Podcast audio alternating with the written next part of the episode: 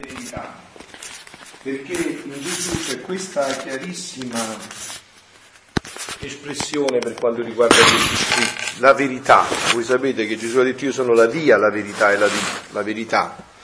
La verità è fondamentale, Gesù dice la verità vi farà liberi, la verità, no? Noi a volte ci ingarbugliamo perché ci strutturiamo in bugie apparenti o occulte, insomma, è là che ci imbrogliamo tutto, perché è la verità invece che ci rende liberi. Lo disse anche a, a Pilato quando lo interrogò, mm. io sono re e sono venuto nel mondo ad insegnare la verità. verità. E Pilato gli disse cosa è la verità? Però non, aspo, non aspettò la risposta. Appunto. Quindi però gli, avesse, gli avrebbe risposto Gesù, la verità sono io, la, mm. i miei modi, la mia Appunto. parola e la verità è come il sole che quando non la si può calpestare sorge e tutto diciamo, illumina. E... Appunto, appunto, è la verità, quindi il gran bene che porta il sentire le verità, quello che sta succedendo a voi in questa giornata e mezza che siete con me, no?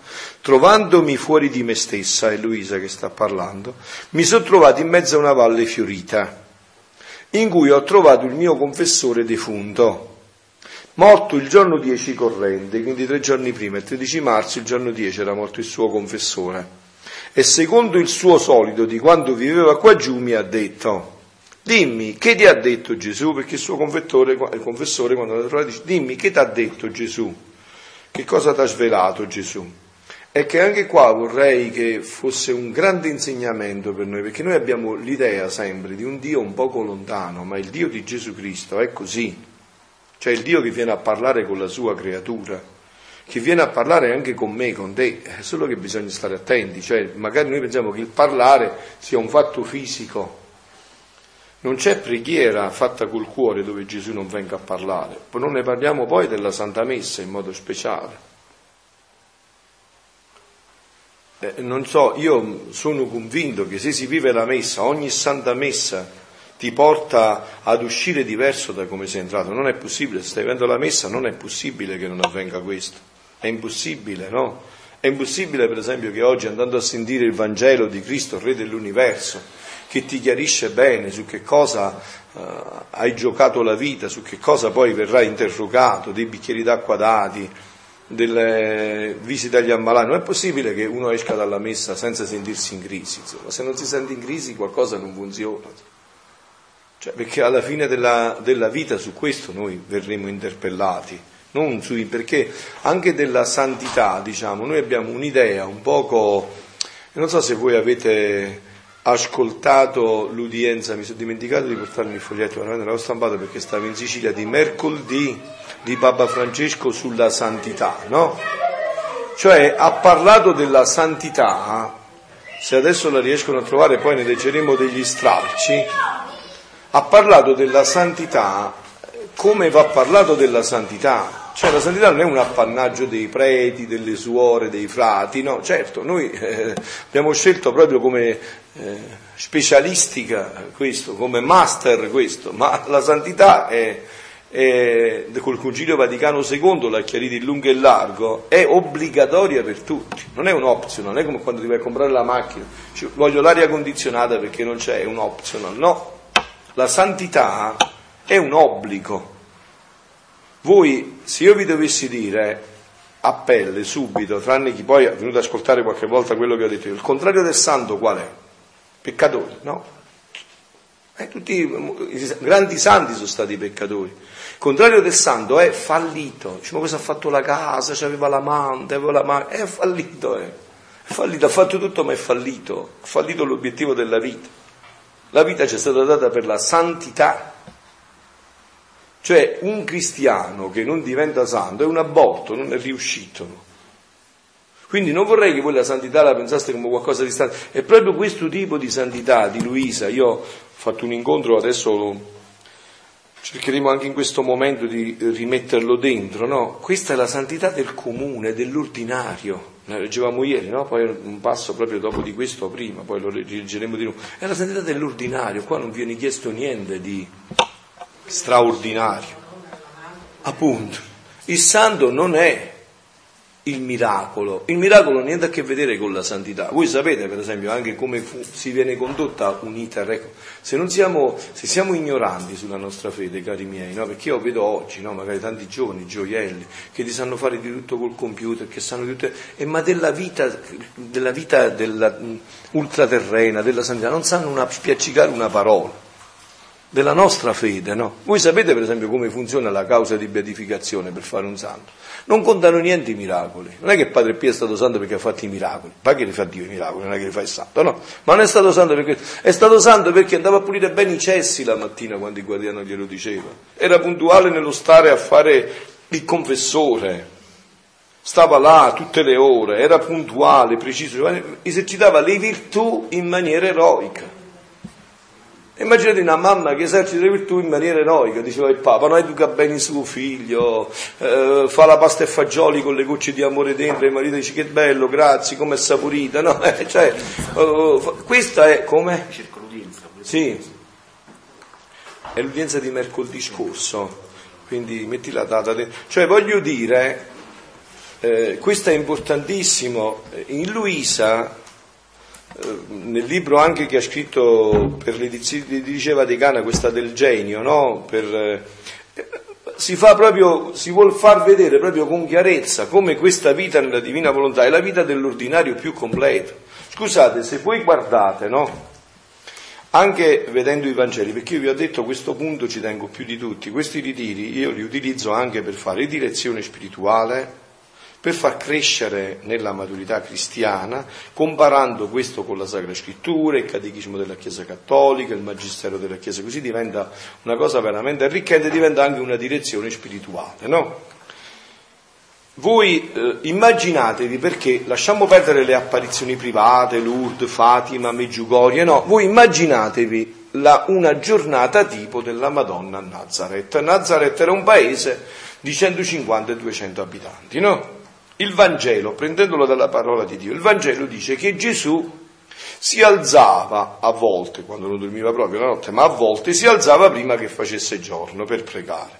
Il che vuol dire in Israele 4 del mattino, 5 del mattino massimo, no?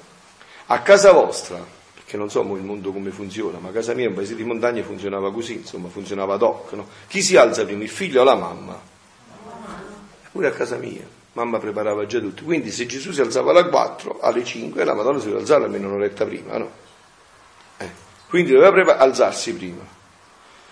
A casa mia la colazione la prepara mamma, insomma se mischiate cose, ma la preparava mamma, no? Quindi la preparava mamma la colazione. Doveva preparargli tutto questo a Gesù.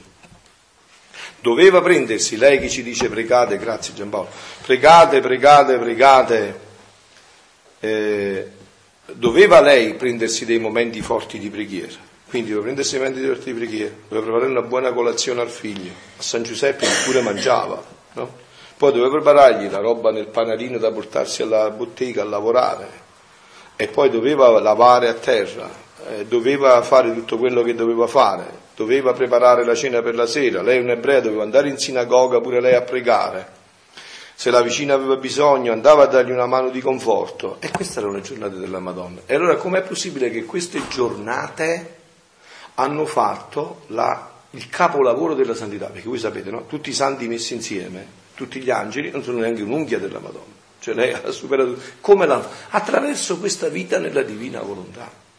Cioè ogni sua azione, la vita nella divina volontà non, non dice di cambiare niente di quello che fai io qua non vi ho chiamato per cambiare niente della vostra vita, almeno che non c'è qualcuno che senta un'esigenza. Per esempio, vedete, no? Questi incontri di preghiere che faccio da sette anni, anche quella ragazzina di 18 anni, qua di un paesino, già gli hanno smosso tutto dentro, io voglio diventare suore, dico aspetta piano piano, aspetta, vediamo, no, no, no, no, cioè già gli ha smosso tutto l'essere, no?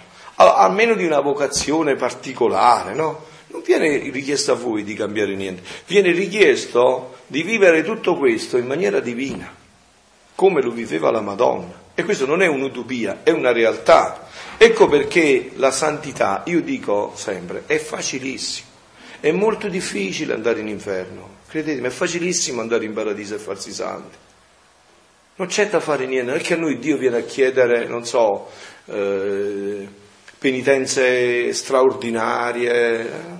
avete la forza dopo due giorni di portare all'ospedale per fare le frebbo, vabbè. se digiunate tre giorni, due, poi sono le frebbo, no? Quindi non è che vi viene chiesto questo, ci viene chiesto questo, quello che ci viene chiesto appunto è vivere la nostra vita cristiana con serietà, in profondità e io sto... Um, vedendo sempre più, perché l'ho sempre sostenuto subito, grazie a Dio, ma sempre più ne ho le conferme in tutto questo, che non è che ne avevo bisogno perché ero certo di quello che sostenevo, che Papa Francesco sta spingendo abbondantissimamente in tutto questo. Un grande dono del Concilio Vaticano II, l'udienza di mercoledì, è stato quello di aver recuperato una visione di Chiesa fondata sulla comunione e di aver ricompreso anche il principio dell'autorità e della gerarchia in tale prospettiva. Questo ci ha aiutato a capire meglio che tutti i cristiani, in quanto battezzati, hanno uguale dignità davanti al Signore e sono accumula- accomunati dalla stessa vocazione, che è quella della, alla santità.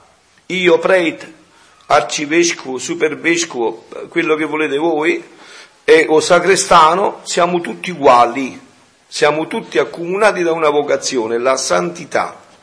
Poi questo lui lo realizzo da prete, lui da vescovo, lui da sacrestano, tu da mamma, lui da studente, questo non significa niente, è, è un altro pianeta, ma siamo tutti accomunati alla santità. E la Lumen Gentium dal numero 39 a 42. Lumen Gentium è una costituzione del Concilio Ecumenico Vaticano II. Voi sapete l'ultimo concilio è il Concilio Vaticano II, dove ci sono due costituzioni dogmatiche, la Lumen Gentium che parla della Chiesa, Lumen Gentium quando si fanno i documenti della Chiesa si prendono i primi due nomi, Luce delle Genti, tradotto in italiano, Lumen Gentium, questo è sulla Chiesa. Poi c'è la Dei Verbum che è sulla Sacra Scrittura, e questa è l'altra Costituzione dogmatica. Poi ci sono due Costituzioni pastorali. Ecco, anche questo, questo, momento dovrebbe essere uno spunto per voi, perché ritornate a casa, io vedo già dal volto che non conoscete queste cose, è vero? Non sai che sono fesso, insomma, ci vedi, capiamo, è vero? Allora, è uno spunto perché a casa poi andate a rivedervi queste cose, non le lasciate passare inosservate perché diventano fondamentali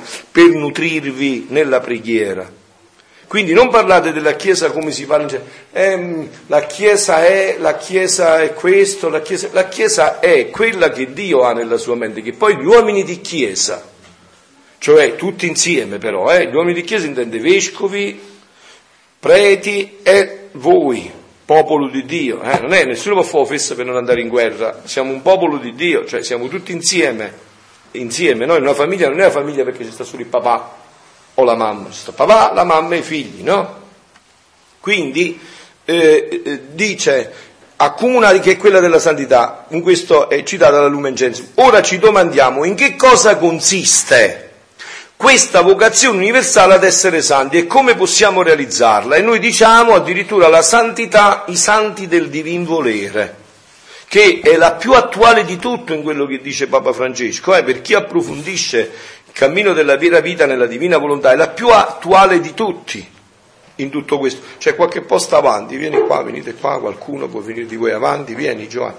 Siete qua, c'è anche un altro posto, Michela, puoi venire anche tu qua avanti.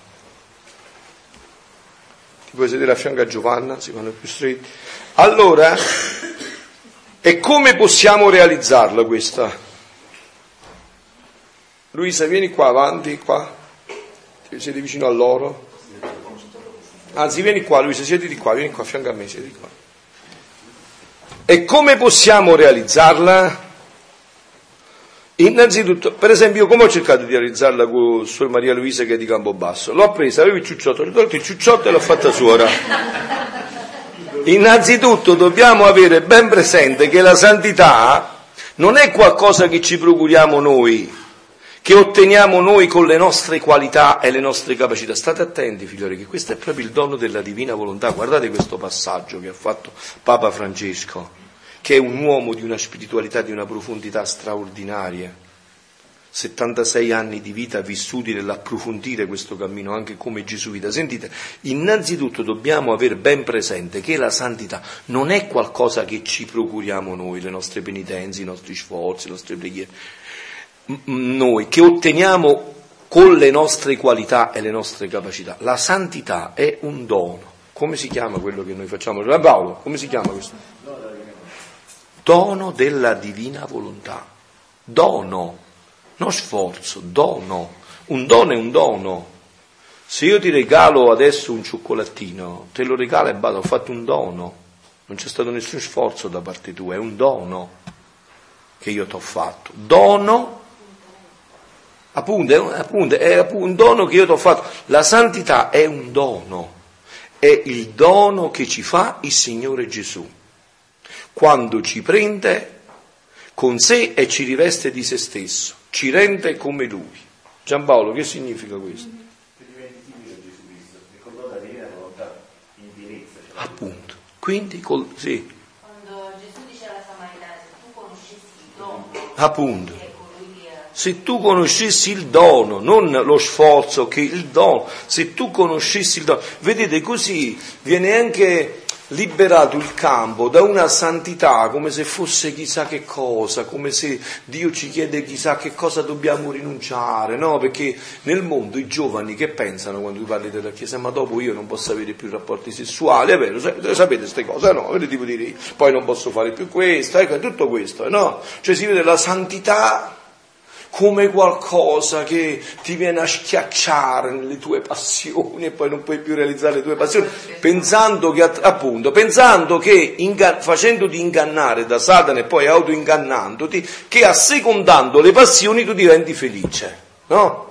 Tu diventi felice. Quindi vuol dire che io che mi sono fatto frate, lei che si è fatta sola, siamo una banda di scemi, insomma, cioè facciamo gli scemi, ci autocastiamo perché non vogliamo diventare felici. Invece non può essere che noi abbiamo scoperto l'inganno, magari, magari io a mie spese, lei grazie a Dio, giovinetta, no, a sue spese, quelle spese mie, ha capito che era un inganno, no? E prima di farsi ingannare ha scelto la strada giusta. Prima di farsi ingannare ha scelto la strada giusta, no? Allora, se non ritorniamo in questa ottica, se pensiamo alla santità come chissà che cosa di astruso, di difficile, chissà quale penitenza, quale rinuncia, non è questo, questa è un'idea sbagliata della santità. È un'idea fuorviante della santità. Tanto è vero che noi qua da cinque anni, da quando facciamo, insegniamo il dono della divina volontà. Un dono. Un dono è un dono, no? eh, non è un sacrificio, è un dono, no? È un dono. Quindi dice noi che otteniamo, eh, eh, Gesù ci prende con sé, ci riveste di se stesso, ci rende come Lui. Noi con la Divina Volontà diciamo ci rende Lui, non come Lui, ci rende Lui. Padre, e tutti i santi che ci sono stati prima, che hanno fatto questa Certo, certo. Eh, eh, ecco, come ti chiami tu? Ecco, Anna Giulia, se tu adesso sei qua bella con sto maglione, tra poco mangi un bel piatto di pasta e pensi di queste cose, lo devi a questi santi che hanno buttato il sangue per noi. Loro hanno fatto i sacrifici di morte, come dice Gesù, uno è colui che zappa, semina, l'altro viene a raccogliere. Loro hanno zappato, hanno seminato, hanno fatto una marea di sacrifici, sempre con la grazia di Dio e spinti da Dio e, e istruiti da Dio, ispirati da Dio, per poi dare questo dono a noi, a questa generazione così fragile, così debole, così peccatrice, che non sarebbe stata mai capace di fare, non dico quello che hanno fatto la manco l'1%, Dio dice come a San Paolo, dove ha abbondato la colpa, faccio sovrabbondare la grazia. Questo è l'amore gratuito, no?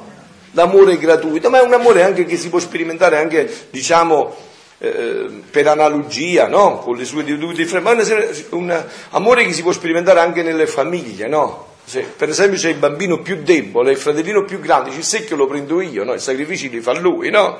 E poi magari fa dare il merito a papà, al bambino, no? Dice, l'ha portato Pasquale, Giovanni invece l'ha portato lui perché lui non ce l'avrebbe fatto. Questa è la comunione dei santi. Ecco, vedete, anche qua per esempio, chi approfondisce nella nostra fede la comunione dei santi, perché scattano tante invidie? Vi siete mai chiesti anche nei gruppi parrocchiali, anche tra di noi? Perché noi non approfondiamo la nostra fede, no? La comunione dei santi che significa? Che i meriti di Padre Pio sono i miei, capito? Sono i miei, non sono solo i suoi, sono i miei. Noi siamo in una comunione di santi. Noi abbiamo perso questa idea di uno per tutti perché siamo ormai ognuno per se stessi, ci siamo fatti in case blindate, tutto blindato, abbiamo pensato che così saremmo stati felici, con i cancelli elettrici, tutti chiusi nel nostro io. Ma il chiudersi nell'io immiserisce. Noi siamo stati fatti per, infatti come ci chiamiamo? Persona, per. Noi ci realizziamo nella misura in cui ci doniamo. e schiattiamo, marciamo, nel senso di marcire, nella misura in cui ci chiudiamo nel nostro io. Questa è la malattia di oggi. Il chiudersi nell'io ci porta a marcire dentro, perché noi non siamo stati fatti così. Voi sapete, in paesi dell'Asia, qualche paese dell'Asia, quando uno tenta il suicidio no? e poi non muore e si salva, viene punito severissimamente. Sapete perché? Perché lui morendo avrebbe privato della realizzazione l'altro perché l'altro non si può realizzare senza di te. Voi chiudete gli occhi e immaginatevi di stare sul pianeta Terra da soli. Che disperazione che sarebbe la vita solo. Che, che fai solo? Come realizzi la tua vita da solo?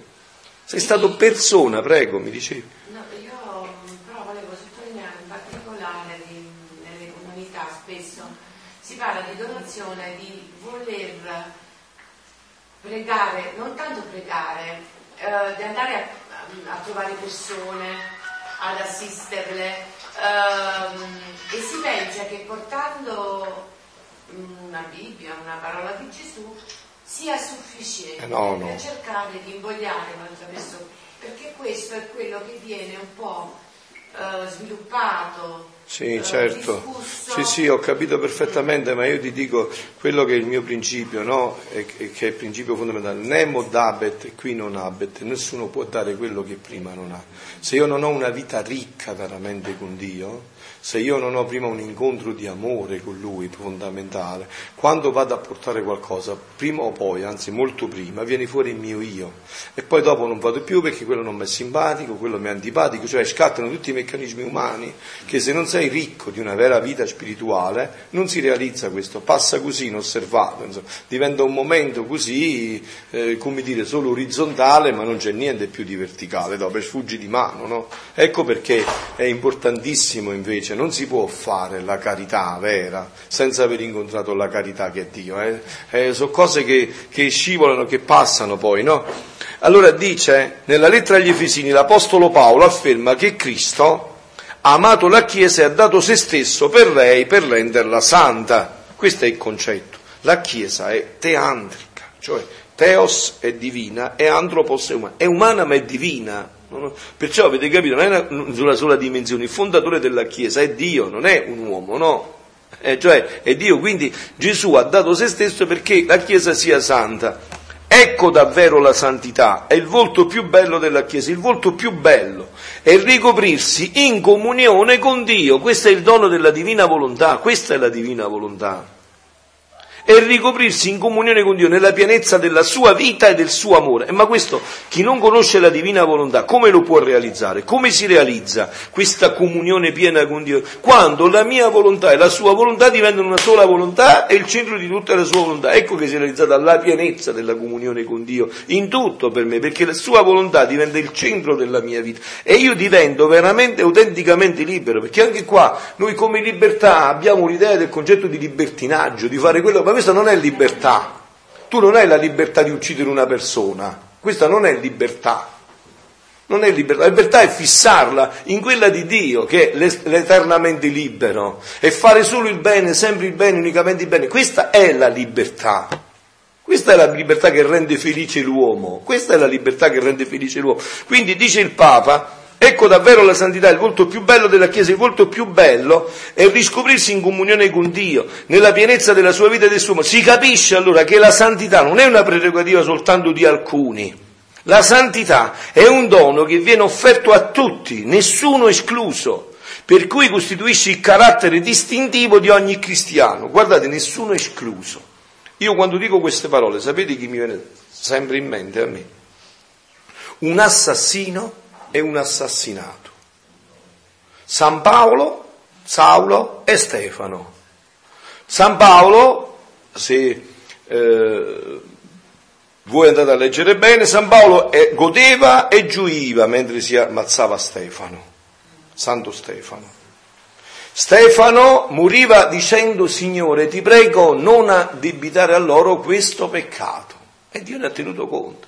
Tanto è vero che cosa ha fatto? San Paolo si è convertito e adesso io non so, udite cari figli miei, io non so se in paradiso sta in un posto più alto l'assassino o l'assassinato, perché l'assassinato ha perdonato, non so io, eh. se adesso, certamente so che San Paolo è stato il più grande apostolo delle genti, questo è senza dubbio. Non so in cielo se magari l'assassino è in un grado di gloria più alto dell'assassinato, perché l'assassinato ha amato fino a... Questo è l'amore. Ma questo amore non può venire da noi, è vero? Non c'è dentro di noi. C'è, appunto, brava, non c'è. Appunto, non è un bravissima. È proprio così non c'è dentro di noi, non scatta, può venire col dono della vita nella divina volontà. Quando io posso dire non sono più io che vivo, è Gesù Cristo che vive dentro di me, che perdona. Infatti, se voi andate a leggere quell'episodio degli Atti degli Apostoli, leggete come muore Stefano, le ultime parole, leggete le ultime parole di Gesù. Cioè, sono una variante, ma sono le stesse parole. Padre, perdonali. No, Gesù sulla croce Poteva finire padre perdonali, quasi quasi, se non era Dio, io avrei pensato che ha detto una bugia, perché ha detto perché non sanno quello che fanno, cioè, non solo ci ha perdonato, ha trovato anche la giustifica. Non solo ci ha perdonato, dice papà ti voglio bene, mi hanno ucciso, ma loro non sanno nemmeno quello che fanno. Quindi non solo ci ha perdonato, addirittura ha trovato il modo come giustificarci. E così ha fatto Stefano, come lo stanno ammazzando con le pietre, dopo che lui dice ha visto il cielo aperto, e lui dice... Eh, non padre, non addebitare a loro questo peccato. E Dio non lo ha addebitato, perché ha tenuto presente, lui dice quello che farete, come perdonerete, così anch'io perdonerò. Quindi dice, nessuno è escluso. Tutto questo ci fa comprendere che per essere santi non bisogna per forza essere vescovi, preti o religiosi, no, tutti siamo chiamati a diventare santi. Tante volte poi siamo tentati di pensare che la santità sia riservata soltanto a coloro che hanno la possibilità di staccarsi dalle faccende ordinarie per dedicarsi esclusivamente alla preghiera. Ma non è così. Qualcuno pensa che la santità è chiudere gli occhi e fare la faccia da immaginetta. No, non è questa la santità. Non è questa la santità. La santità è qualcosa di più grande, di più profondo che ci dà Dio, anzi è proprio vivendo con amore, offrendo la propria testimonianza cristiana, nelle occupazioni di ogni giorno che siamo chiamati a diventare santi. Immaginatevi questo vissuto nella divina volontà, immaginatevelo. L'abbiamo letto pure ieri, no? Mo vedremo se riusciamo a leggere un altro pezzettino di questo, no? Si sta, si, sii santo, vivendo con gioia la tua donazione è il tuo ministero. Sei sposato? Sii santo amandoti e prendendoti cura di tuo marito e di tua moglie, come Cristo ha fatto con la Chiesa. Sei battezzato non sposato? Sii santo, compiendo con onestà e competenza il tuo lavoro e offrendo del tempo a servizio dei fratelli. Ma padre, io lavoro in una fabbrica, io lavoro come regioniere, sono sempre con i numeri, ma lì non si può essere santo. Sì, si può, laddove tu lavori, tu puoi diventare santo. Dio ti dà la grazia di diventare santo, Dio si comunica a te, sempre, in ogni posto si può diventare santo. Guardate figlioli, applicate questo alla vita nella divina volontà, applicatelo a questo che stiamo facendo noi insieme. È portato all'ennesima potenza tutto questo, all'ennesima potenza. Allora, qua... Scusate, c'è Prego. pure il brano di stamattina che abbiamo ascoltato che parla proprio, Luisa si chiedeva ma com'è? parla dell'ordinarietà della sanità sia di Maria che poi e quello, quello stavamo leggendo ah, quello stavamo leggendo sì Abbiamo, no, non c'eri arrivata perché non avevi sentito perché proprio quello stiamo leggendo nel computer eh, ma padre detto, Dio ti dà la grazia di diventare santo Dio si comunica a te guardate questo Dio si comunica a te se uno non conosce la vita della divina volontà, non lo comprende in, in, profondità, in pienezza. Questo comunicarsi in pienezza si può fare solo con la volontà, quando la mia volontà entra nella sua volontà e la, tua, la sua entra nella mia, è una comunicazione in pienezza. Appunto, è un, una pienezza di comunicazione, no? È una pienezza di questo eh, si comunica a te sempre, in ogni posto si può diventare santo, cioè ci si può aprire a questa grazia che ci lavora dentro e ci porta alla santità. Sei genitore o nonno, sii santo, insegnando compassione ai figli, ai nipoti a conoscere e a seguire Gesù. E ci vuole tanta pazienza per questo, per essere un buon genitore, un buon nonno, una buona madre, una buona nonna. Ci vuole tanta pazienza, e in questa pazienza viene la sacità, esercitando la pazienza. Sei catechista, educatore o volontario, sii santo, diventando segno sensibile dell'amore di Dio e della sua presenza accanto a noi. Ecco, ogni stato di vita porta alla santità, sempre. A casa tua, sulla strada, al lavoro, in chiesa, in quel momento nel tuo stato di vita è stata aperta la strada verso la santità, non scoraggiatevi di andare su questa strada. È proprio Dio che ci dà la grazia. Solo questo chiede il Signore, che noi siamo in comunione con Lui al servizio dei fratelli. No? Diceva ieri Francesco, giovane che sta con me, no? Diceva, dice, ma io ho letto, non so dove ha visto, eh, che tu puoi fare anche un grande sacrificio, una grande offerta, ma questo ha valore, mentre un altro fa un piccolo sacrificio davanti a Dio ha un valore enorme perché tutto dipende dalla comunione con Dio. Certo, uno che è in comunione con Dio, anche quando dorme, è russa, sta facendo un'opera santissima, perché è in comunione. Immaginatelo questo nella divina volontà, no? Quando tu potrai dire non sono più io che vivo ormai, è Gesù Cristo con la mamma che vivono dentro di me, tutto viene divinizzato, tutto è, tutto è allo stesso piano.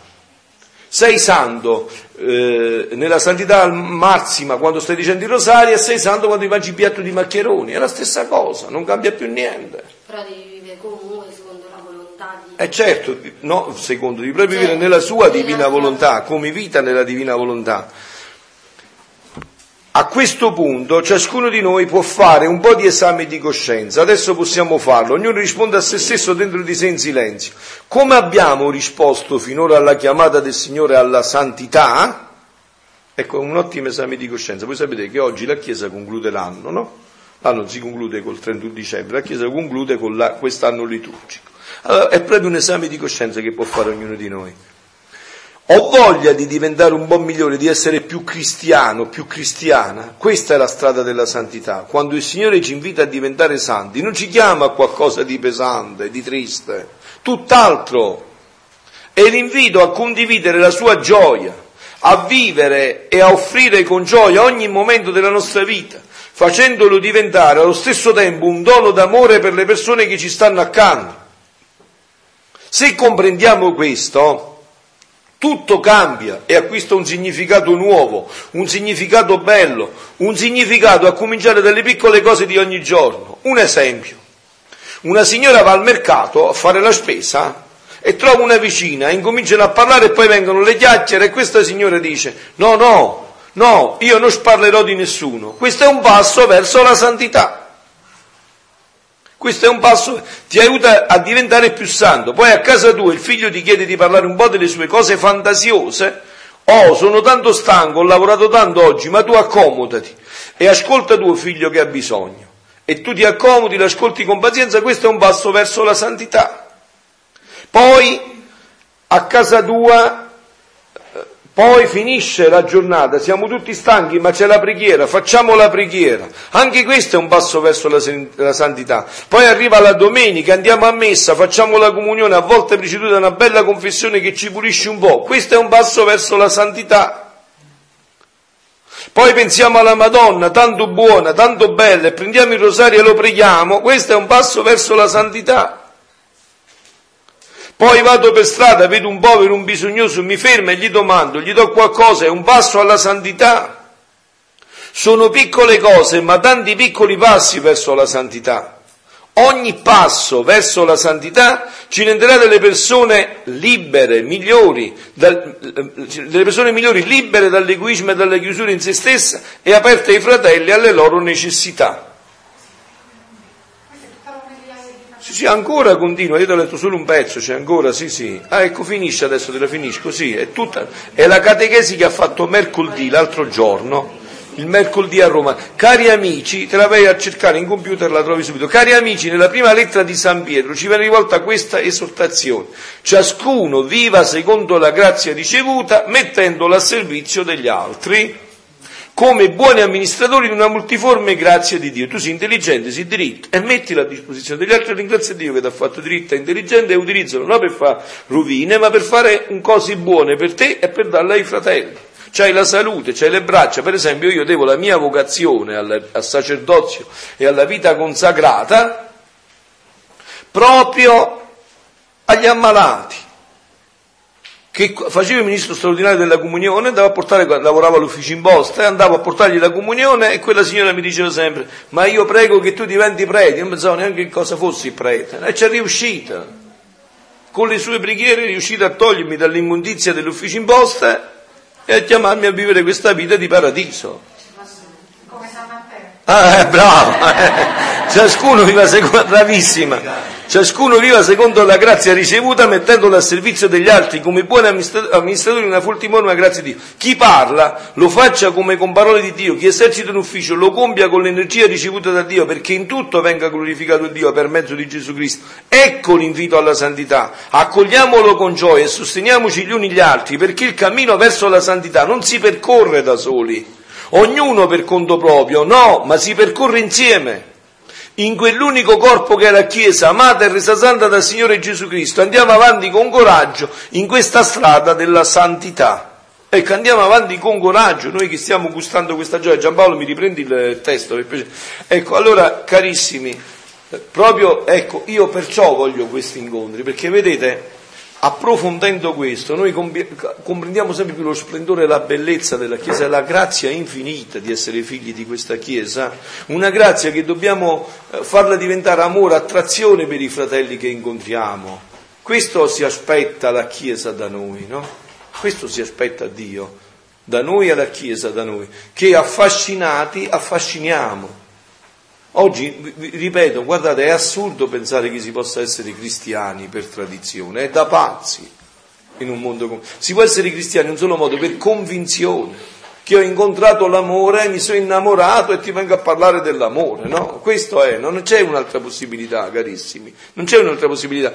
Dimmi, ti ha detto Gesù. E eh, va bene, io gli ho parlato, mi ha detto nella mia interna voce, mi ha detto nulla, e voi sapete delle cose che sento nel mio interno, non ne tengo conto, dice Luisa, e lui voglio sentire anche ciò che ti ha detto nel tuo interno. Ecco, qua c'è un altro passaggio fondamentale. Luisa, voi leggete i mistici qualche volta, insomma, leggete qualche brano di San Giovanni della Croce, Santa Faustina Cloasca, tutti hanno vissuto quello che hanno vissuto per obbedienza. Ma in Luisa l'obbedienza alla Chiesa è al vertice. Luisa non ha fatto niente senza della Chiesa. Ha scritto per obbedire al confessore, andava a celebrare la messa nella stanza dopo aver chiesto il permesso, addirittura ricevuto dal Papa.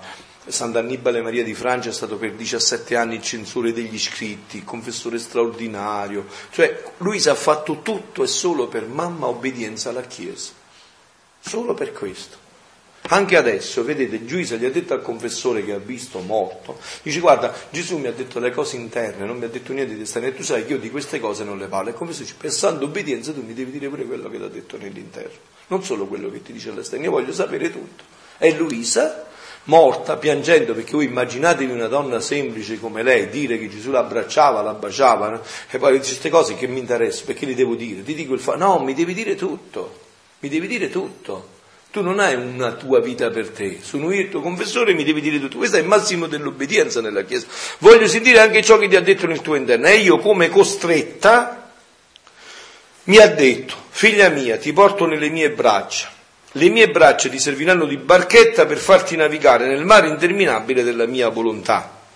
Tu poi, come farai gli atti, nel mio volere formerai le vele, l'albero, l'ancora, che serviranno non solo come ornamento della barchetta, ma per farla camminare con più velocità. Voi vedete che insegnamento, no? Gesù gli ha detto, io ti porto nelle mie braccia e le mie braccia sono la barchetta. Io non sono esperto di mare, ma qua voi siete salernitani, siete tutti esperti di mare. No, su questa barchetta ci serve l'albero, l'ancora, per me sono cose arabe, abituati in montagna, gli alberi non servono sulle navi, servono altre cose. Quindi la, l'ancora, l'albero, no? Queste, le vele, queste le formi tu con i tuoi atti. Quando tu vieni a dire Gesù vieni tu a parlare in me, tu a guardare in me, Gesù vieni tu a incontrare quella persona in me, Gesù vieni tu a pregare in me, tu a soffrire in me, tutti questi atti formano le vele, l'albero, l'ancora dell'albarchetta che serviranno non solo come ornamento alla barchetta, non solo come ornamento, ma per farla camminare con più velocità. Quindi vedete come questo rispetta il principio stupendo della Chiesa. Tutto è grazia, ma la grazia ha bisogno della mia cooperazione. Se io non coopero, blocco la grazia.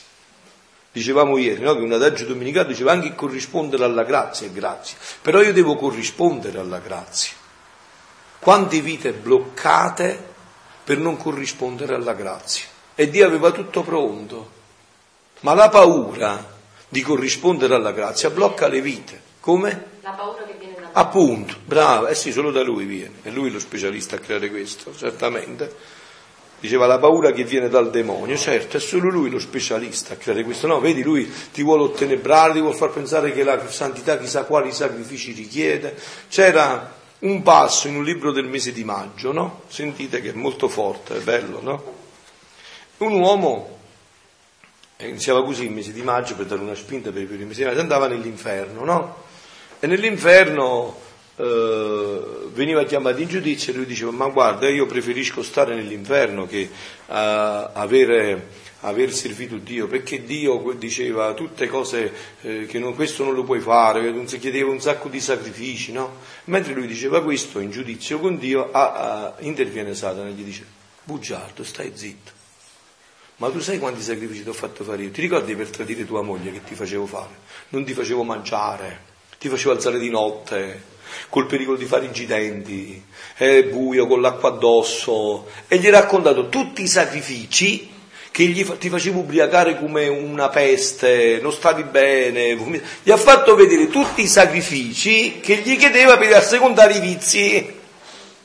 Capito? Così ci inganna Satana, avete visto? Lei l'ha nominato e quindi ho colto l'occasione, no, così ci inganna Satana, così inganna l'umanità Satana e poi quando l'ha ingannato ci rinfaccerà quello per cui l'ha ingannato. Così è il gioco, avete capito? Il gioco è sempre lo stesso. Perché lui era scimmia, non è capace di inventare, lui copia e, ripete quello che faceva duemila anni fa, lo ripete adesso, no? Gli inganni sono sempre quelli, no? Tu poi come farai gli atti eh, nel mio volere formerai le vele, l'albero, l'angola che serviranno non solo come ornamento alla barchetta, ma per farla camminare con più velocità, quindi non solo come ornamento, ma per accelerare la velocità. Ecco perché io vi ho detto, no? Perché io voglio questi incontri? Perché quando più anime si coinvolgono in questi disegni e quando più anime fanno atti, tanto prima noi anticiperemo il regno della divina volontà nell'umanità. Questo non dipende da Dio, dipende da noi. Dio ha la barca e ci sta portando in braccio, ma per farla andare veloce questa barca c'è bisogno della vela, dell'albero, di tutto il resto e questo lo dobbiamo fare noi. Quella bambina, vi ho detto la sorella di Antonella che ha scritto, dice proprio questo, non ringrazia lei, ringrazia prima me. Ti ringrazio padre che hai fatto conoscere la mia sorella la divina volontà, se no lei non me l'avesse insegnata, lei me l'ha insegnata e adesso vivo la divina volontà. A otto anni Dico a Gesù, vieni tu a studiare a me, in me. E sapete quegli atti davanti a Dio che onnipotenza hanno di una bambina di otto anni che si dispiace? Eh, senti, è imparata a riparare, capito? E riparare i peccati. Una bambina di otto anni, chi gliel'ha insegnato questo? Lo Spirito Santo, la divina volontà dentro. Una bambina che si dispiace, è amareggiata perché l'insegnante e i suoi compagni di classe non conoscono la divina volontà, come se per lei mi fosse scontato, no? da bambino, il padre Pio diceva, ma voi il padre dice, ma perché non hai detto che a cinque anni vedevi la Madonna davanti all'altare? Dice, ma io pensavo che la vedevate tutti la Madonna. E così la bambina dice, io adesso penso che la divina volontà la debbano sapere tutti. Come mai non la sanno? Se io la so, perché gli altri non la sanno? Non conoscono la divina volontà? Quindi vedete questa cooperazione alla grazia è nelle nostre mani. Cioè, se adesso siamo in tanti qua, no? Quando abbiamo iniziato eravamo molto di meno, perché ognuno di voi ha coinvolto l'altro, affascinato, ha cercato di affascinare. Vieni, vieni a sentire, vieni a vedere, vieni a trascorrere una giornata diversa, vieni a fare un ritiro a pesche, vedi di che cosa è, poi se non ti piace non c'entrai più, ma vieni, vieni a sentire, vieni a gustare se c'è magari un'alternativa per risolvere i problemi, tutte le esigenze della tua vita, c'è una risposta a tutto questo, vieni ad ascoltare tutto questo. Quindi dice, è tanto l'amore che porto a chi vive nel mio volere che la porto nelle mie braccia senza lasciarla mai. Pure oggi dovete, dovete pranzare una minuta. Eh, Ma mentre ciò diceva, ho visto le braccia di Gesù in forma di barchetta e io nel mezzo di essa. Il confessore nel sentire ciò mi ha detto, tu devi sapere, e questo adesso lo dovete sapere anche voi, tu devi sapere che quando Gesù ti parla e ti manifesta le sue verità, sono raggi di luce che piove. Quindi ogni volta che voi leggete questi scritti, sono raggi di luce che piovono su di te. tu poi, quando le manifesti a me, al confessore, ad altri, non avendo la virtù di Gesù sua, me le manifesti a gocce. Quindi quando noi leggiamo arrivano dei flotti di luce, dei raggi di luce. Quando poi li andiamo a ministrare agli altri, non avendo la virtù di Gesù, però agli altri diamo delle gocce di luce. Avete capito? È bellissimo. Diamo delle gocce di luce non avendo la virtù sua, me ne manifesti a gocce. L'anima mia, dice il confessore, ne restava tutta riempita di quelle stille di luce. E quella luce mi dava più spinta, più voglia di sentire altre verità, per poterle, poter ricevere più luce. Avete capito a che cosa servono questi momenti, questi incontri? A questo. Ci stimolano senza che ce ne accorgiamo, dentro abbiamo il desiderio, cresce il desiderio di sentire di nuovo ancora più verità, di entrare ancora più profondamente, perché verità non significa che Gesù ci rivelerà altre cose, sono già contenuti in questo testo, scommettete, voi andate a leggere questo testo fra un anno, questo passo che ho visto leggere, e vedrete come vedete tante altre cose che adesso non state vedendo. Perché? Perché adesso non avete la capacità. Leggendo, pregando, si dilata la capacità e Gesù può donarvi ancora di più. Leggendo. Un fiore queste verità sono come un fiore, però se questo fiore lo si va a toccare, il suo profumo si espande e arriva a tutti quanti, così come sono queste verità. Più le si conosce, Ogni volta che li tocchi il profumo si allarga sempre di più, si allarga sempre di più. Quindi dice, per ricevere, perché le verità portano il profumo celeste, la sensazione divina, sentite, è questo solo al sentirle. Che sarà per chi le pratica? Allora, figlioli, io vorrei che voi adesso, dopo, parlando troppo di questo, vi faccio mangiare di più perché la gioia poi fa mangiare di più. Voi dovreste esplodere dalla gioia sentendo queste parole che ha detto Gesù. Ha detto, è questo solo nel sentirle. Cioè quello che stiamo facendo già sta creando quest'aria, ma poi voi ve ne accorgete, venite a questi ritiri ve ne accorgerete sempre di più. Appunto un salire perché si entra in un'altra area, avete capito? Si entra in questa dinamica e questo solo nel sentirle. Che sarà per chi le pratica? Ecco perciò amavo, desideravo tanto sentire ciò che ti diceva Gesù e volevo dire agli altri. Ecco che cosa si verifica. In me questo si è verificato, quindi non è che sto leggendo qualcosa che ho sperimentato, ecco perché la penetro perfettamente. Quando io ho letto, o adesso vado come stamattina, no, che diceva anche Suor Maria Luisa, sento un brano, perché noi ormai viviamo solo di questo, no? Subito scatta il desiderio di andarlo a trasmettere ai fratelli, immediatamente. Farei cose di andarlo a trasmettere ai fratelli.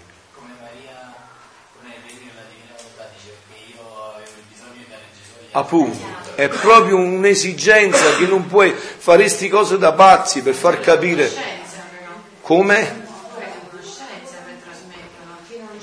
Eh, la state avendo adesso, tu la stai avendo, vedi, questi momenti fatto avrà... Cioè, no, no, è lo Spirito Santo che lavora, hai visto la bambina di otto anni, già le ha messo no, queste sono cose semplicissime, non ti preoccupare. È la parabola dei talenti, no? Per cui se la veniamo lontano un dono, quindi un dono allora proprio dobbiamo dare Brava. in maniera naturale. Appunto, in maniera naturale, Cioè, anche, appunto, e anche correndo il rischio di non essere compresa, di essere fraintesa, di essere eh, raggirata, presa per scema, ma che dice questa, ma che cosa vuole insegnare a noi, l'acqua calda, no, non c'è problema, è poi Dio che farà nei cuori, no? Cioè Dio che poi porterà avanti tutto questo, grazie a Dio, no? E questo Ecco perciò amavo, desideravo tanto sentire ciò che diceva Gesù e volevo dire agli altri. Era la, la luce, il profumo che sentivo e volevo che altri ne prendessero parte. Vedi, il confessore però qua conosce pochissimo ancora della divinità. Luisa ha scritto ancora pochissimo in rapporto a quello che abbiamo nelle mani noi, però lui non gli interessava, era talmente la gioia che magari anche aveva il desiderio di leggere all'altro quel passo senza magari aggiungere niente, solo qualcosina di qualche parola sua, ma era talmente il desiderio, la gioia che aveva sentito nel leggere, nell'approfondire quel passo, che voleva trattarla ai fratelli. E vedete Dio che cosa fa però? Perché questa è la dinamica di Dio. Quando noi ci industriamo per dare agli altri, Dio ci moltiplica, ci eh, allarga all'infinito i doni che fa noi. Perché Dio è felicissimo quando noi desideriamo nel cuore rendere felice i fratelli. Questo io lo sperimento ogni giorno. Se io desidero rendere felici i fratelli, Dio mi fa felice a me. Per rendere felice sempre di più i fratelli. È una dinamica, l'amore è così, si diffonde in questo modo. Col desiderio di fare il bene, eh, tu imponi a Dio, tra virgolette, di farti sempre più felice e bene a te per dare questo bene ai fratelli. Questa è una dinamica dell'amore, no? Se sapessi il gran bene che ha ricevuto l'anima mia nel sentire, quindi vedi il confessore è cosciente, non sta vivendo perché non viveva ancora, nel sentire, solo nel sentire le verità che ti diceva Gesù. Come ancora gocciola luce, l'anima sua espande profumo celeste, che non solo mi dà refrigerio, ma mi serve di luce a me e a chi mi sta vicino. Cioè il confessore praticamente con questo solo sentire ha refrigerio, ha luce e trasmette la luce a chi gli sta vicino, solo sentendo, ma certo perché questa è parola sua, no? A me e a chi mi sta... E come tu fai i tuoi atti, dice Luisa, nel volere divino, io ne prendo parte speciale, perché mi sento il seme che tu gettavi in me del tuo volere santissimo. Cioè che cosa succede? Come si chiama la bambina che mi sfugge il nome? Ah, Carmen, ecco, mi sfuggino. Carmen, adesso gli atti che fa Carmen tornano a beneficio mio, perché attraverso me Carmen fa gli atti. E così succede anche per te. Il fratello che tu porti a vivere questo e poi farà gli atti, li riversa in benedizione su di te. E così, capito? Così si diffonde il bene. Questo è l'amore, no? Così si diffonde l'amore. Nel volere santissimo, come, uh, che tu gettavi in me del tuo volere santissimo. Ed io, Luisa, fatemi vedere l'anima vostra. Com'è che goccio la luce? E lui, aprendosi dalla parte del cuore, io vedevo l'anima tutta gocciolita di luce, eh, il linguaggio di Luisa, no? Tutta gocciolita di luce. Quelle gocce si riunivano, si dividevano, una scorreva sopra l'altra, era bello a vedere. È lui, hai visto? Com'è bello sentire la verità. Qua sta parlando, io vorrei che voi capiste questo punto, sta parlando di sentire, non di vivere, solo sentire. Com'è bello sentire la verità. Chi la verità non sente, gocciola tenebre da far terrore. La verità vi renderà liberi. Chi la verità non sente, gocciola tenebre da far terrore. E così conclude questo brano Gesù. E con questo adesso ci introduciamo, sì abbiamo ancora un po' di tempo, Dio sia benedetto, ci introduciamo nel continuare dove eravamo ieri, a pagina 65 mi pare, sì.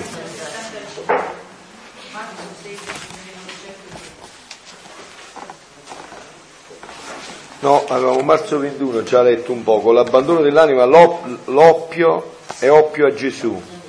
Ah no, era il primo che avevamo letto, l'oppio. Marzo 16. Ecco, allora noi prima avevamo toccato quell'aspetto che aveva molto colpito e entusiasmato un poco tutti, no? Cioè che la volontà di Dio è oppio che addormenta l'umano nell'anima. No? Vi ricordate? Avevamo detto che Gesù diceva, figlia mia, la mia volontà è come oppio al corpo. Guardate che queste analogie che porta Gesù sono di una bellezza unica. No? È come l'oppio al corpo. I poveri pazienti, dovendo subire un'operazione, un taglio di una gamba, di un braccio, li addormentano con l'oppio. Con ciò non vengono a sentire la l'acerbità del dolore e dopo svegliati si trovano con gli effetti dell'operazione fatta. E se non hanno sofferto tanto, la virtù è stata tutta dell'oppio. Questo è importantissimo. La virtù, cioè il merito, è stato tutto dell'oppio non c'è stato altro, cioè il fatto di avergli eh, fatta l'anestesia, la virtù è tutta dell'anestesia. Quindi Gesù dice, tale è la mia volontà. Cioè la volontà di Dio, ogni volta che tu ti rimetti in questa volontà e dici Gesù vieni tu in me, vieni tu a, a, ad affrontare questa prova in me, questo dispiacere in me, questo dolore in me, a vivere questa gioia in me, ogni volta che tu fai questo ti sottoponi a questa anestesia e la ricevi in pienezza. Tale è la mia volontà, è oppio dell'anima che addormenta l'intelligenza, l'amor proprio, la propria stima, tutto ciò che è umano e, fa penetrare fino a, e, e non fa penetrare fino a fondo un dispiacere. Come l'oppio non fa penetrare fino in fondo il dolore nel corpo, grazie all'oppio, così è la divina volontà.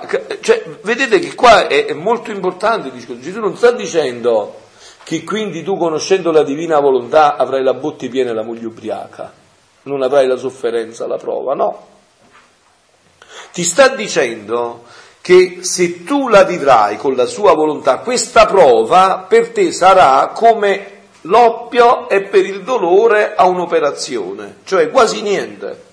Io ho subito un intervento, quindi so che cosa è l'anestesia, so quanti di voi l'hanno subito, no? E allora, senza quell'anestesia, infatti, poi che cosa è successo? Che dopo dell'operazione si erano dimenticati di mettermi la cosa per... e ho sentito il dolore. E se non stavo morendo per l'operazione, stavo morendo per il dolore.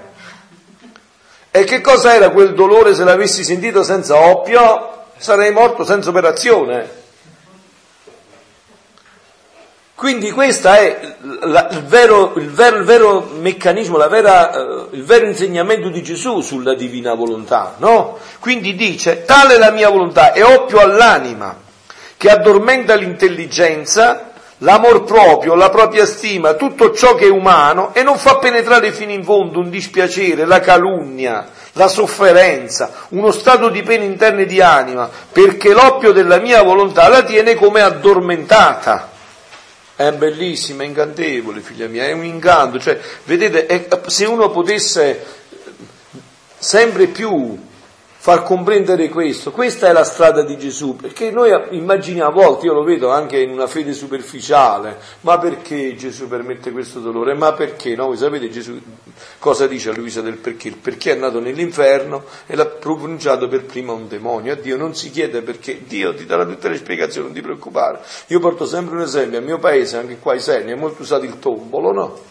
Eh, allora, se tu vai a vedere la signora, metti che c'è un cuscino là di paglia, se non ci fosse quel cuscino, tu potresti vedere la signora che fa col tombolo dall'altro lato, dici ma questa è proprio scema, sta perdendo una giornata a imbrogliare i fili, perché tu vedi dalla tua parte, se poi vai da lei, dici no, questo non è scemo, che sta facendo un capolavoro, sta facendo il pesce, sta facendo una cosa che varrà miliardi, ma quando lo vedi? Quando vai da lui.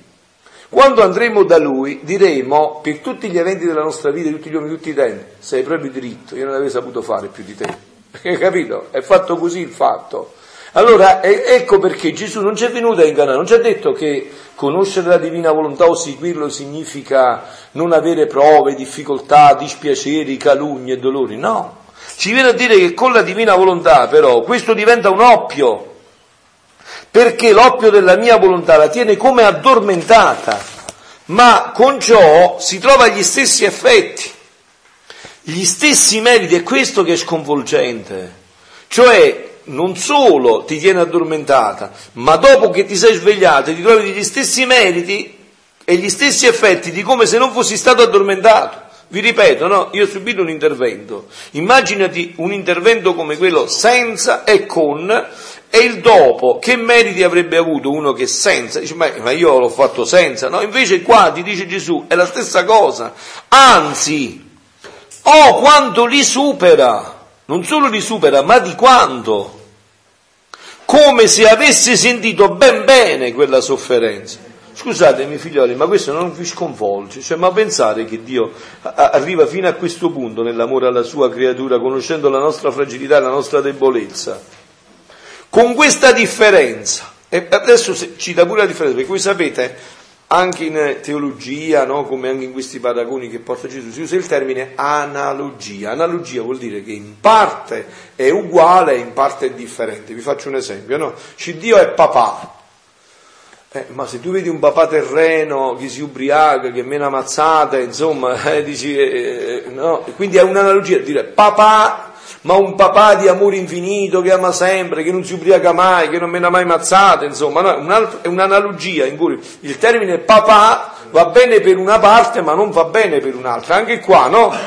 Gesù chiarisce ciò che va bene di questa analogia che lui ha utilizzato, perciò è Dio, no? È dritta, è vero? sa che noi avremmo avuto difficoltà e quindi che magari andavamo a cercare il pelo nell'uovo, no? E quindi ci chiarisce anche la differenza, no? Sentite che dice, l'oppio, con questa differenza, che l'oppio del corpo si compra, uno, la droga si compra, beh, uno, eppure costa tantissimo, e non si può usare spesso, tutti i giorni, e se si volesse abusare, resterebbe la persona istupidita scimunita, no? Così si diventa pure dopo che si è usato la droga, eh? si diventa mezzi scemi, no? Bruciano le cellule, tutto, diventi tossico-dipendente, no?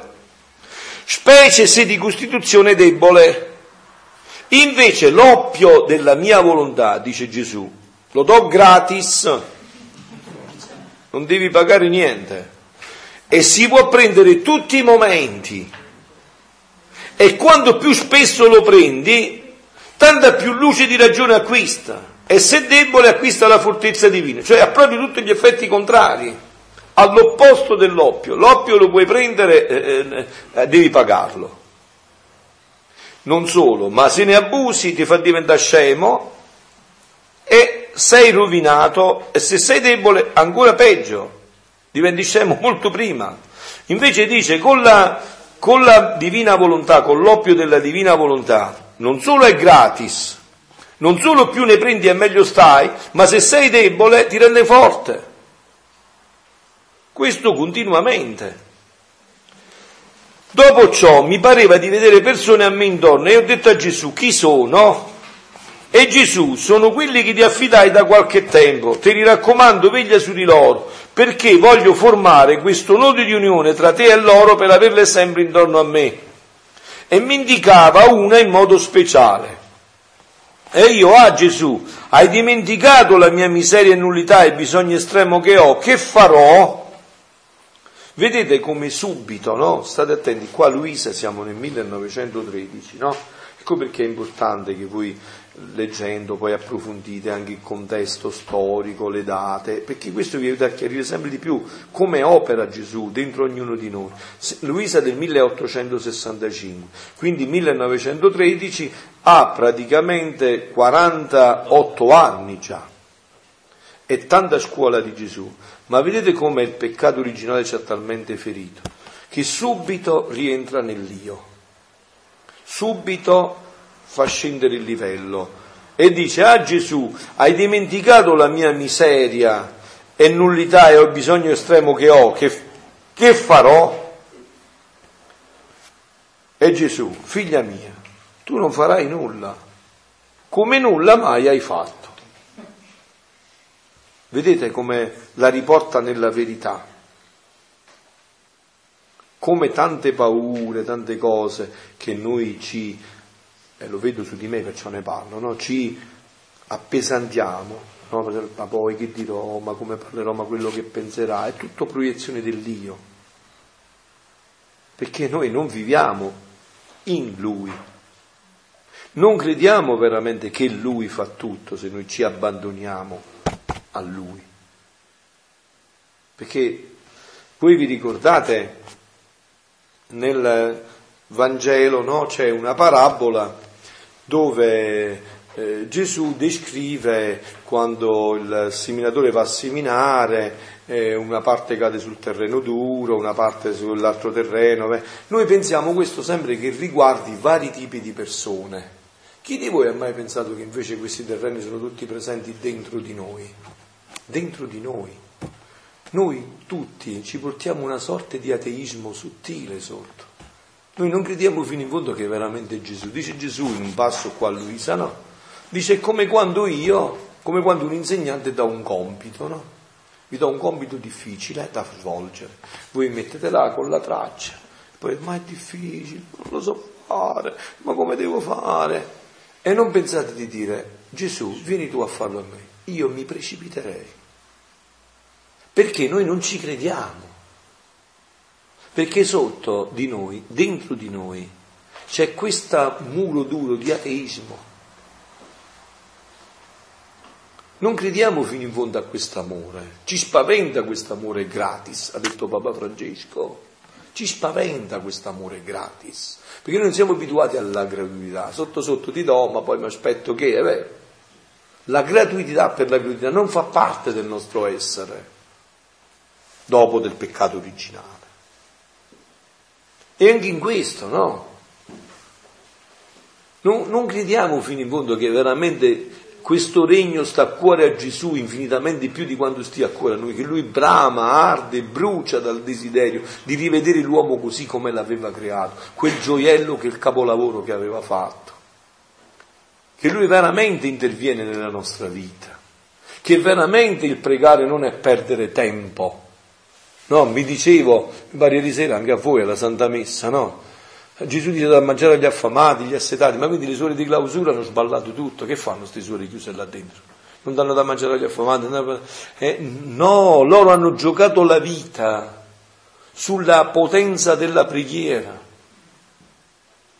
hanno giocato la vita su questo e la esercitano ogni giorno nella fede. Loro sapranno che se vivono in pienezza la loro vocazione, quando incontrerà Gesù dirà vieni benedetta figlia mia, avevo fame e mi hai dato da mangiare, stavo andando nell'inferno e mi hai liberato. E, e dirà ma Signore quando ti ho visto? Quando eri in ginocchio a vivere la tua preghiera con tutto il cuore, con tutta la mente, con tutta la forza. Quando ci farà vedere che questi incontri che noi stiamo facendo qua a pesche da cinque anni, smuovono tante situazioni, no? come questa ragazzina di 18 anni che sta adesso venendo a vivere un momento con noi no? e che era così lontana che mai pensava invece tutto questo gli sta smuovendo tutta la vita. Immaginatevi una ragazzina di 18 anni che già gli si è smossa tutta la vita e sente nel cuore il desiderio di consacrarsi in pienezza a Dio. Quando noi vedremo che magari vivere con serietà questi momenti ha fatto sì che tanti giovani non sono andati a peccare, non sono andati a fare un gesto inconsulto di suicidio o quel che sia. Perciò se noi non ritorniamo a questa fede, eh, carissimi miei, perdiamo tutto, battiamo l'aria, prego. Nel nostro quotidiano noi diciamo, di solito diciamo Gesù aiutaci, aiutami a certo. questo problema. È lo stesso concetto di dire Gesù vieni in me. Il concetto è quello, però tutto dipende, come ti chiami? Lucia, tutto dipende sempre dalla conoscenza, no? Se tu hai a casa una moneta eh, che piace molto a... Uh, come mi sfugge il nome? Paolo? No?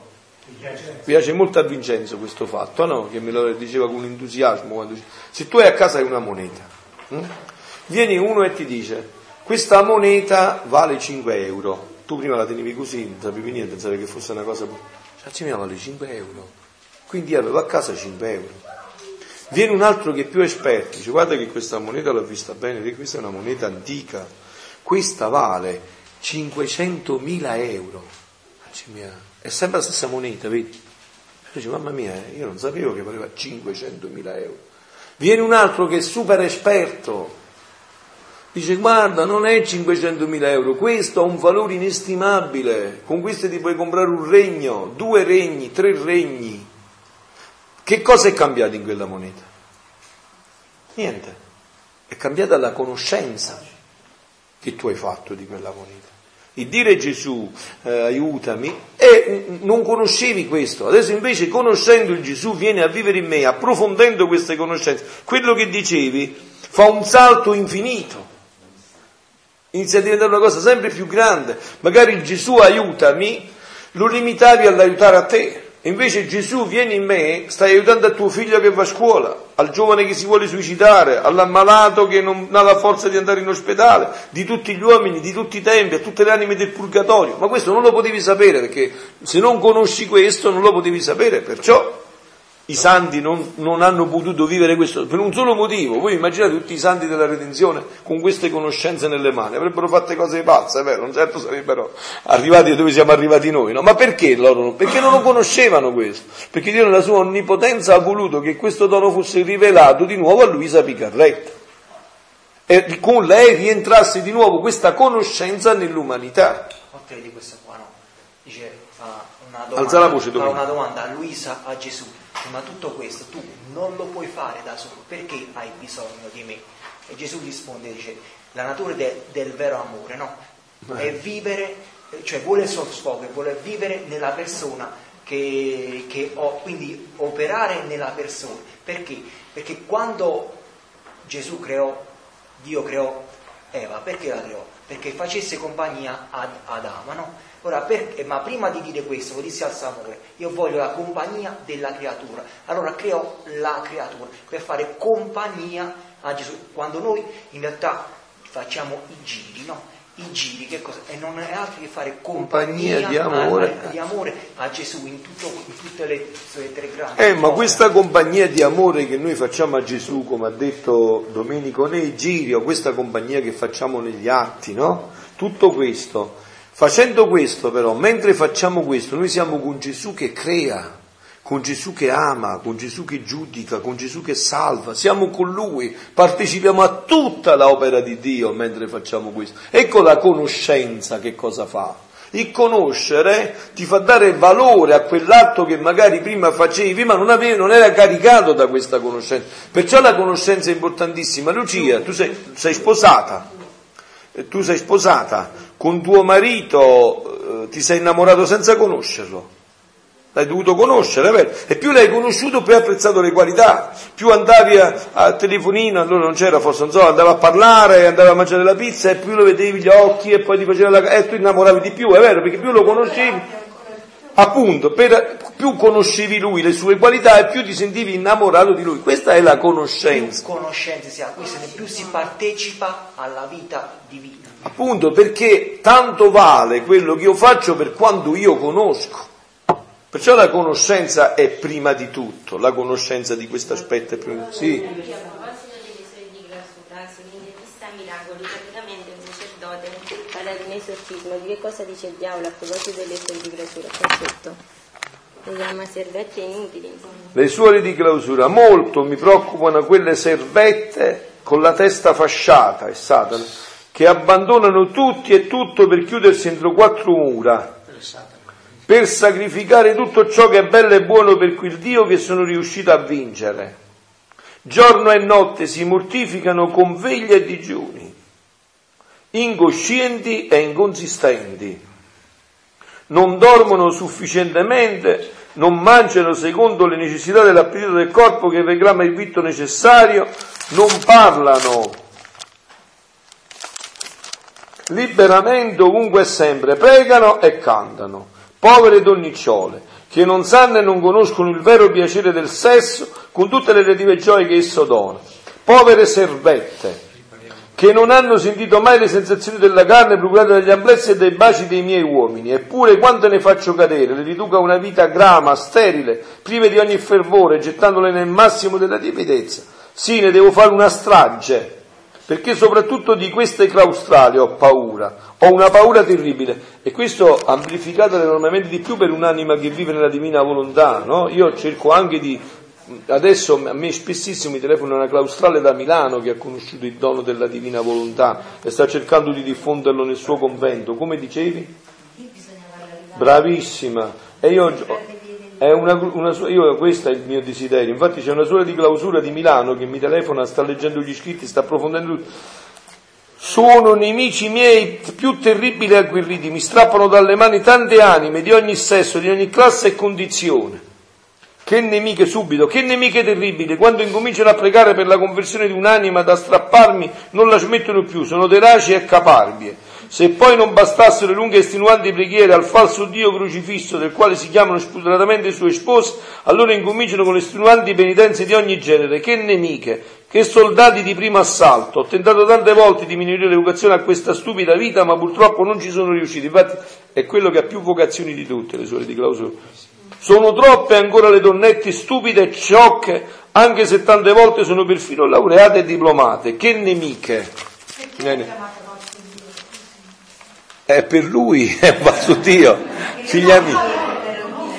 Chi? Le suore? È certo che lo ricordo.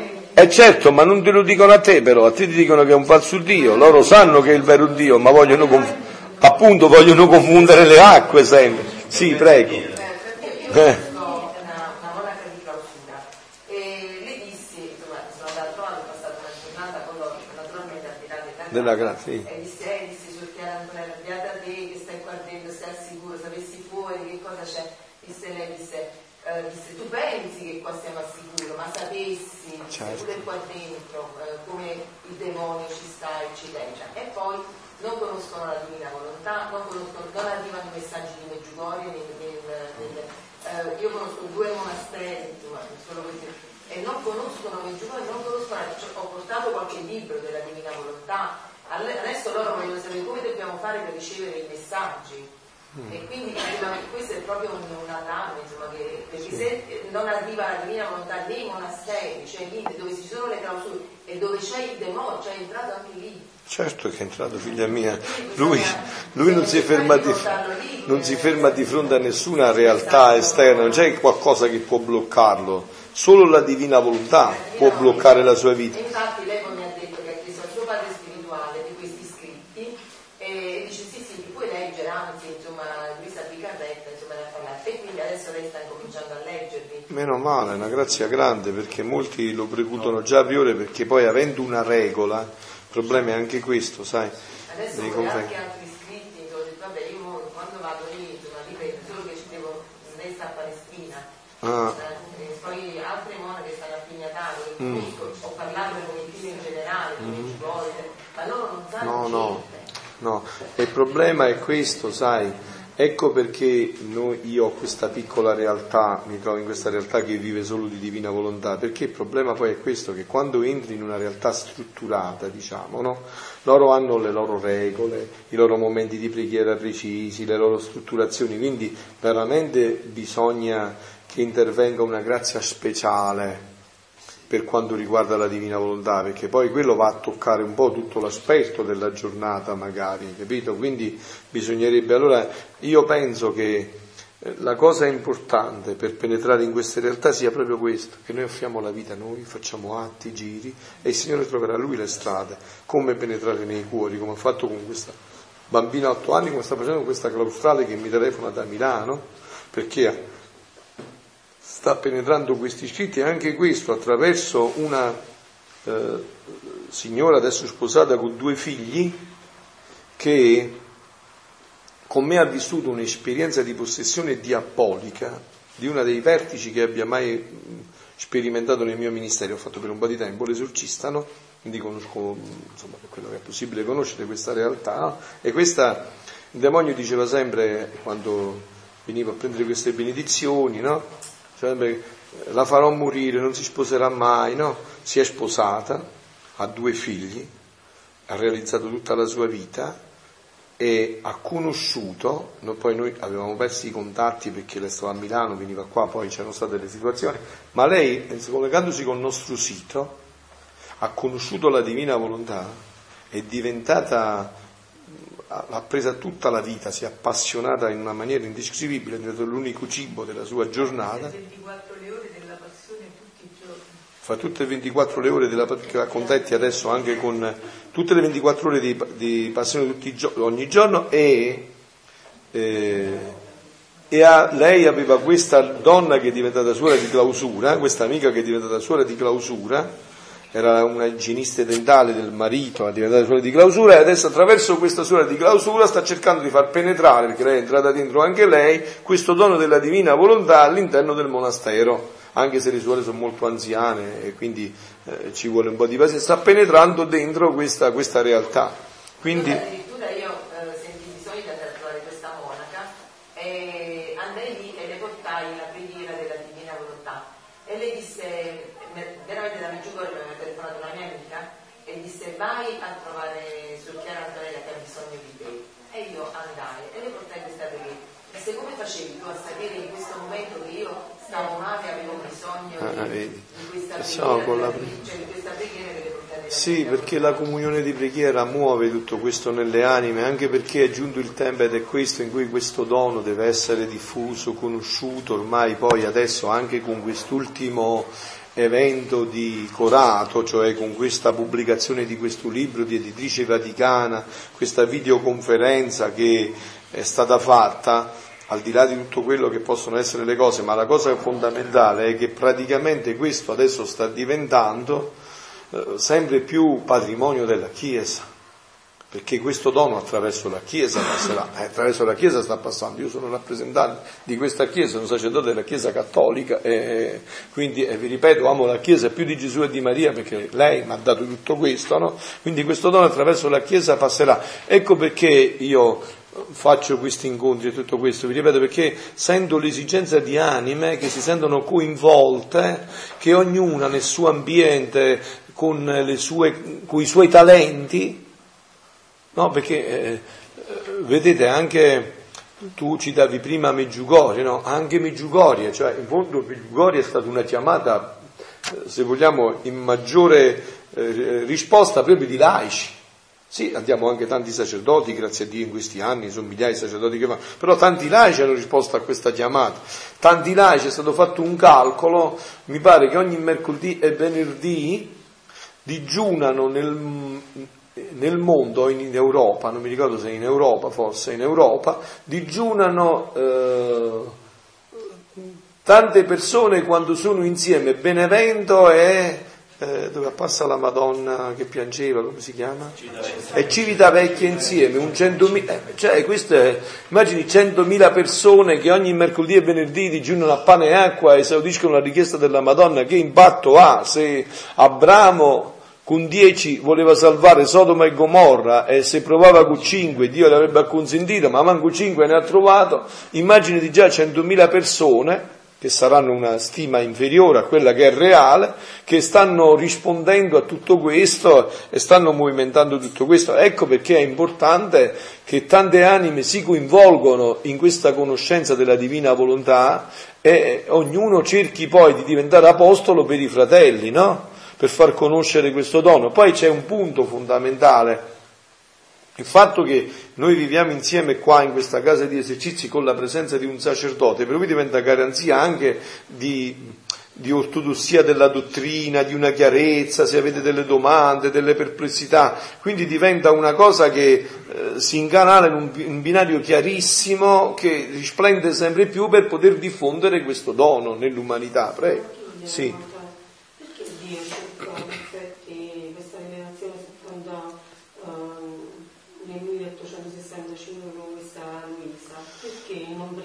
Ecco, Lucia, adesso tante domande che tu farai, poi le vai a leggere e troverai le risposte. Io ti accenno solo una piccolissima cosa.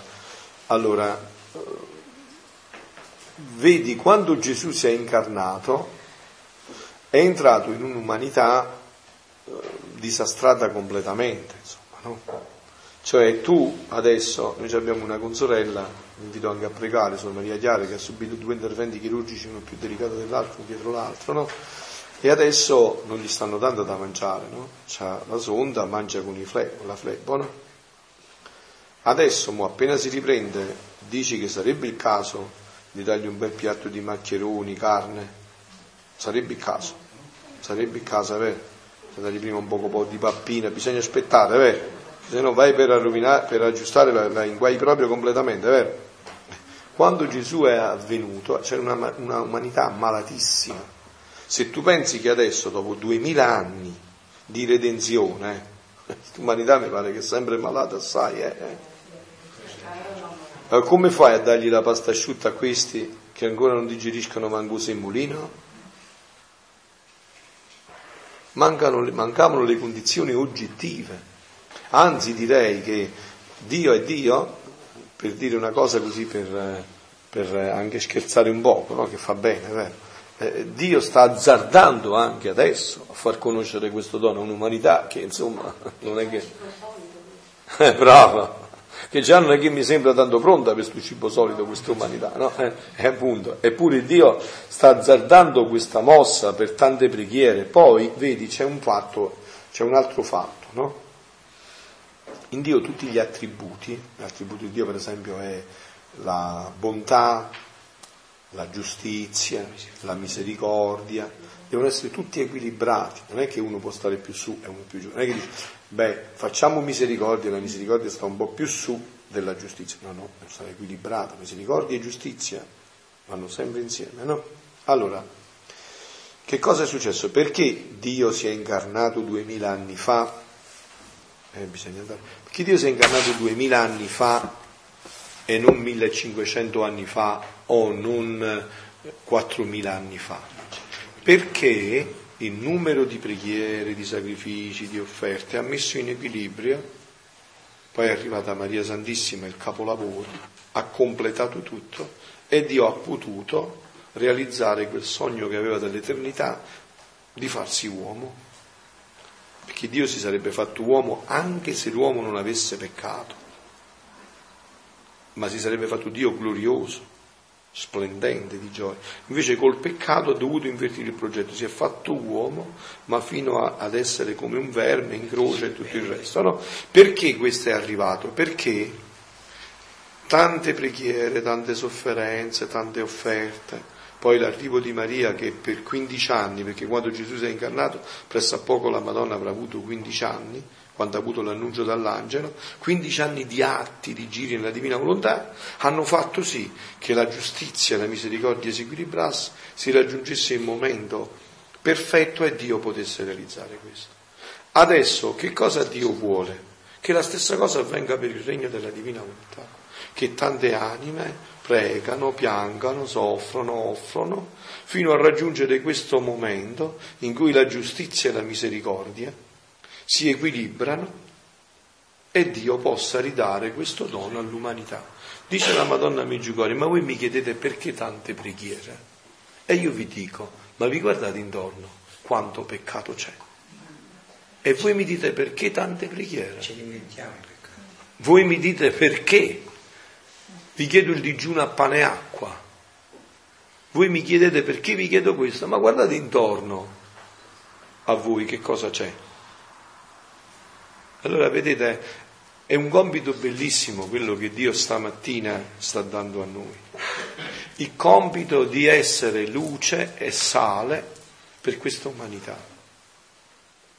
Luce e sale per questa umanità.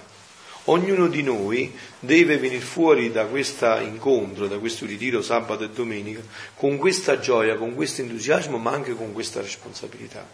Cioè io mi aspetterei che ognuno di voi al prossimo incontro avesse già portato, avesse già incontrato e affascinato qualche altro fratello, qualche altra sorella, perché tutti possano, perché poi questa è, è la dinamica di Dio, sapete? Dio così si, si, diffonde attraverso i contatti umani. Vedete Papa Francesco come ci tiene a questi contatti? Perché così è Dio.